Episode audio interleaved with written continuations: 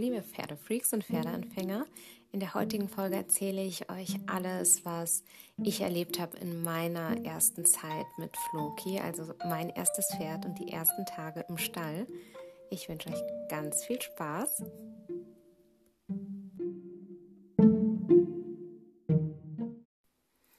Ja, und da waren auch schon die ersten Tage im Stall. Floki war dann tatsächlich meins. Und wenn ich mich an die ersten Tage erinnere, war ich zu der Zeit in allen möglichen Gefühlswelten zu Hause.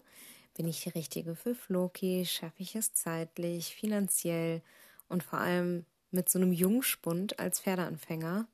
Was werden die anderen im Stall von mir denken? Auch vor dem Kauf hatte ich natürlich die gleichen Gedanken, aber als er dann wirklich da war, der Kaufvertrag unterschrieben war, überkam ich das doch noch mal intensiver aber ich dachte mir meistens, okay, keine Panik. Mit Mitte 30 hast du schon ein paar Sachen im Leben gewuppt und das jetzt auch. Und du willst ja auch lernen. Und hey, jetzt ist die super Gelegenheit dafür. Und ähm, damit habe ich mich dann auch versucht, in komischen oder schwierigen Momenten einfach gedanklich über Wasser zu halten. Und dann ging es auch los. Floki kam an und am ersten Tag haben wir Floki in die Wallachherde integriert. Auch das war aufregend für mich, weil ich das ja so noch nie mitgemacht habe. Wir haben Floki erstmal mit den rangniedrigen Pferden alleine gelassen, um, ehe Stück für Stück die ranghöheren Pferde dazu kamen. Und wenn ich mich so zurückerinnere, als Anfängerin war es schon komisch für mich, die Bilder zu sehen, wie dein Pferd in der Herde am Anfang blockiert wird oder auch die ersten Rangeleien untereinander zu sehen. Das war schon ein bisschen seltsam für mich. Kannte ich ja auch so nicht. Und ich hatte auch ehrlich gesagt immer so ein bisschen Angst, dass ihm was passiert ähm, oder ihm passiert etwas und durch meine zu wenig vorhandene Erfahrung kann ich es vielleicht nicht richtig einschätzen. Ähm, gleichzeitig hatte ich natürlich auch die Gedanken, du hast super viel jetzt schon fürs erste Equipment ausgegeben, für den Pferdekauf an sich und jetzt noch hohe Tierarztkosten, bitte nicht. Aber es war zum Glück alles okay. Und ähm, auch habe ich mir Sorgen gemacht. Ich habe ihn ja beim Händler gekauft. Ich habe immer gehofft, hoffentlich kommt nichts raus, dass ich ihn irgendwie zurückgeben müsste ähm, was ein richtig krasser Showstopper wäre. Ich hätte mir zwar nicht ausmalen können, wer, was es gewesen wäre, aber ich habe immer gehofft, hoffentlich hat mich nicht doch jemand übers Ohr gehauen. Ähm, aber zum Glück war, war alles okay. Ähm, also sollte man die ersten Tage in jedem Fall darauf gefasst sein, dass keine Rangeleien, ähm, äh, dass Rangeleien passieren werden und dass die Rangeleien mit ähm, mit äh, ein wenig Salbe und Desinfektionsspray äh, von mir oder von euch als Besitzer behandelt werden müssen. Ha aber ich war ja gut ausgestattet durch das erste Equipment, von daher keine Panik. äh, wenn das von Zeit zu Zeit so ist, äh, das, das geht auch vorüber. Am Anfang war es bei Fluki auch echt intensiv und ich wusste nicht, ob er wirklich klarkommt in der in der Herde, weil ich jeden Tag einen neuen Katscher hatte und mal hier einen Tritt mitbekommen habe. Und ja, er ist ja noch jung, also ich hatte schon echt viel Mitgefühl mit ihm. Muss aber auch sagen, ich habe es ja auch gesehen, er hat auch schon gut provoziert und sich auch hochgekämpft. Also das war von Beginn an so. ähm, was man noch dazu sagen muss, ich habe Floki als angeritten gekauft, auch wahrscheinlich mit einem kleinen Gurtzwang ähm, weil ich auf seinem Widerrist bereits mit seinen vier Jahren einen riesengroßen Druckpunkt sah. Also wusste ich, okay, dieses Thema wird Zeit brauchen. Auch da, wo der Gurt sitzt, an der Seite, da sind auch ein paar ähm, Druckstriche. Ähm, und da wusste ich, okay, das ähm, wird ein bisschen dauern, ihm da das Gefühl und die Hoffnung zu geben, dass ein Gurt oder dergleichen nicht immer was Schlimmes ist. Und was mir noch aufgefallen ist, beim Verladen und beim Reinbringen in den Stall fiel mir diese unglaublich krasse fehlende Distanz von Floki auf und diese fehlende Halfterführigkeit. Ich hatte ja nicht so viel Ahnung, wie sich das eigentlich anfühlen muss, aber von meiner Reitbeteiligung kannte ich das wirklich anders. Ähm, nicht dieses, ich tänzel am, am Halfter und ich äh, versuche mal vorzugehen und bin meinem Halfterführer quasi auf dem Schoß. So was kannte ich überhaupt nicht. Ich hatte so das Gefühl, er hat gar kein Gespür dafür, von Menschen Abstand zu halten oder auch ruhig am Halfter zu gehen. Also waren das so meine Punkte, wo ich gedacht habe, hm, da muss ich mit der Trainerin drüber sprechen. Das werden wahrscheinlich so die ersten Themen sein, an, an die wir rangehen mit dem Training. Ähm, aber ich habe mir vorgenommen, das wirklich in Ruhe zu machen und das mache ich auch immer noch. Floki hat viel Zeit und ich auch, um die Sachen zu lernen. Ähm, also bin ich am zweiten Tag so vorgegangen, dass ich ihn einfach beobachten wollte. Ich habe ihn also am zweiten Tag aus dem Paddock geholt und in die Reithalle gebracht, um einfach zu schauen, wie er mit mir reagiert, ob er sich entspannen kann, ob er super aufgestachelt ist. Und ich dachte mir, ich schaue mir einfach an, was so passiert.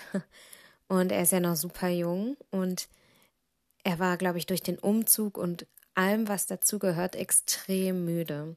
So hat er sich in der Halle einfach direkt gewälzt und das war es auch erstmal, was ich gesehen habe. Er hat sich gewälzt und ich stand da und er hat sich plötzlich zu mir gelegt. er lag dann da und ich saß dann neben ihm. Ich habe mich dann zu ihm gesetzt und das Ganze ging zwei Stunden. Und wir, er lag da und ich saß da und ich habe ihm die ganze Zeit am Kopf gestreichelt. Später hatte er noch seinen Kopf auf meinen Schoß gelegt.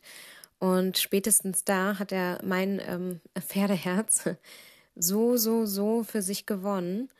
Und es war wirklich ganz bezaubernd, womit ich auch nie gerechnet hätte an Tag zwei, ähm, dass er sich das so traut neben mir.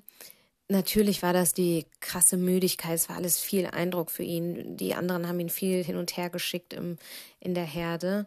Aber ich glaube, er hat schon gemerkt, dass ich ein Safe Place bin und dass ich ihm nichts Böses möchte. Sonst wäre er nicht so lange mit mir liegen geblieben. Und wir haben es sogar fotografiert, ähm, diese, diese Szene ähm, ist auf meinem Insta-Profil, Floki Schweres Warmblut und ist, glaube ich, eines so ziemlich auch der ersten Bilder. Und äh, ja, mit diesem sehr herzerwärmenden Gefühl bin ich dann in, äh, in der Woche quasi auch wirklich erstmal auf diesem Beobachtungs- ähm, geblieben. Ne? Damit war halt klar, wie die ersten Tage aussahen, neben all der Ambition, mich weiterzuentwickeln und ihn weiterzuentwickeln, war wirklich erstmal das Ankommen lassen der Fokus, für Ruhe und Stabilität zu sorgen und einfach auch bei ihm zu sein, sich vertraut zu machen und manchmal das Ganze einfach aus dem Beobachten heraus.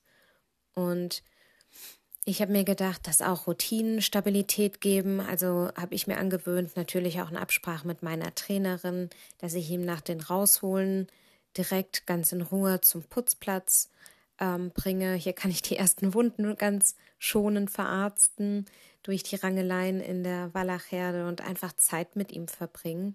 Merken, wo wird er gerne gebürstet, wo vielleicht nicht, welcher Druck ist zu viel bei ihm beim Putzen, was ist zu lasch, wie kann man dieses ganze Putzen für ihn als eine Art Wellness gestalten, sodass er auch einfach ja Freude daran hat und wie kann ich mit ihm darüber Zeit verbringen.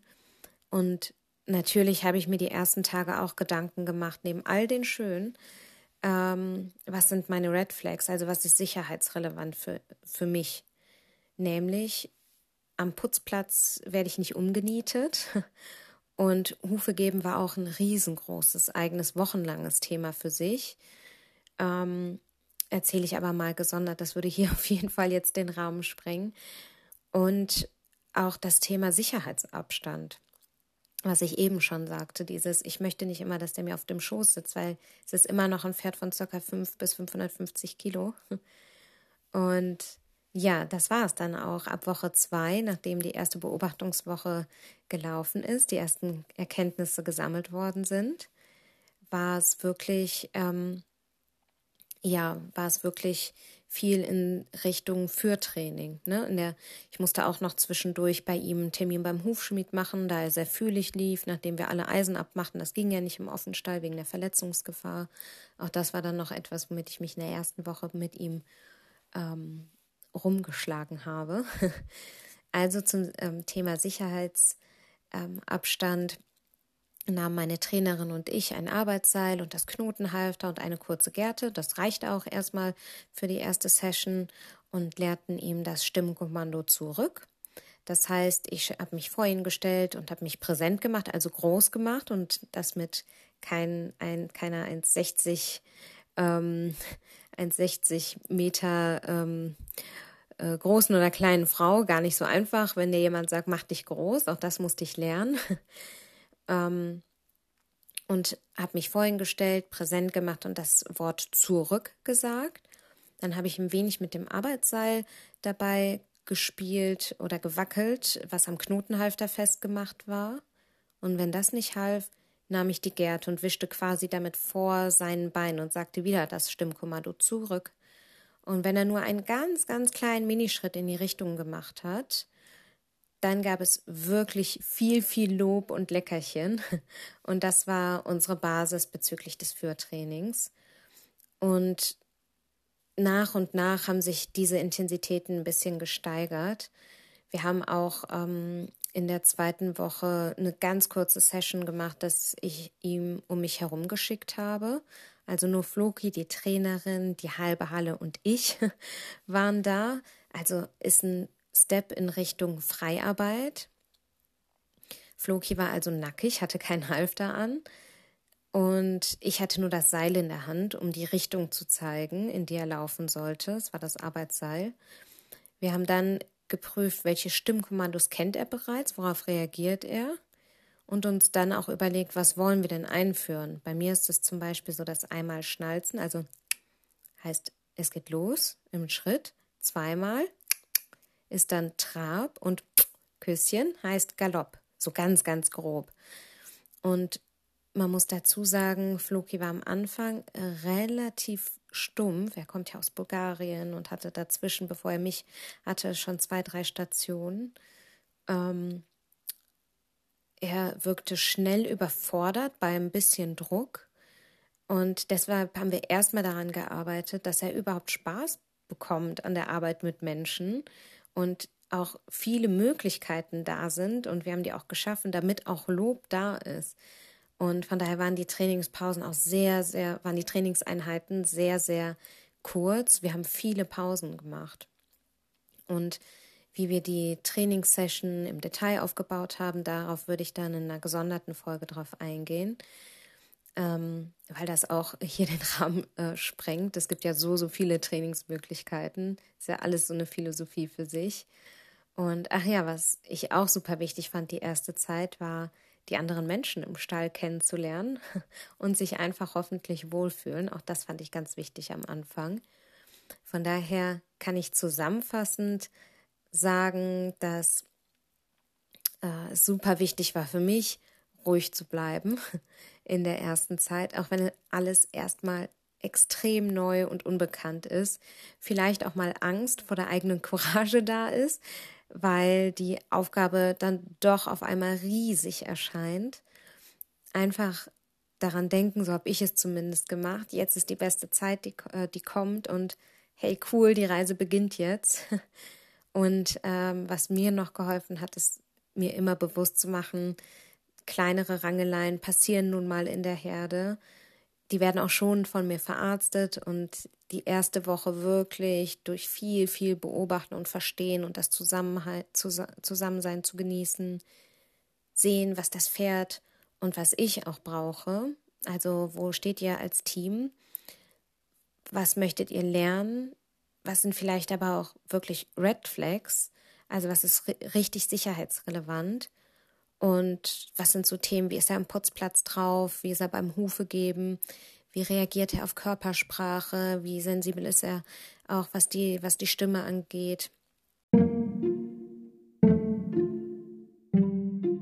Weil alles, was man vom Boden aus trainiert, muss sich dann gerade als Anfängerin nicht aus dem Sattel heraus erlernen mit ihm. So ein paar Grundkommandos fand ich einfach für mich super wichtig, dass ich dieses Selbstbewusstsein schon habe, bevor ich aufsteige. Okay, das haben wir zumindest vom Boden aus trainiert. Ich weiß, er kennt diese Kommandos.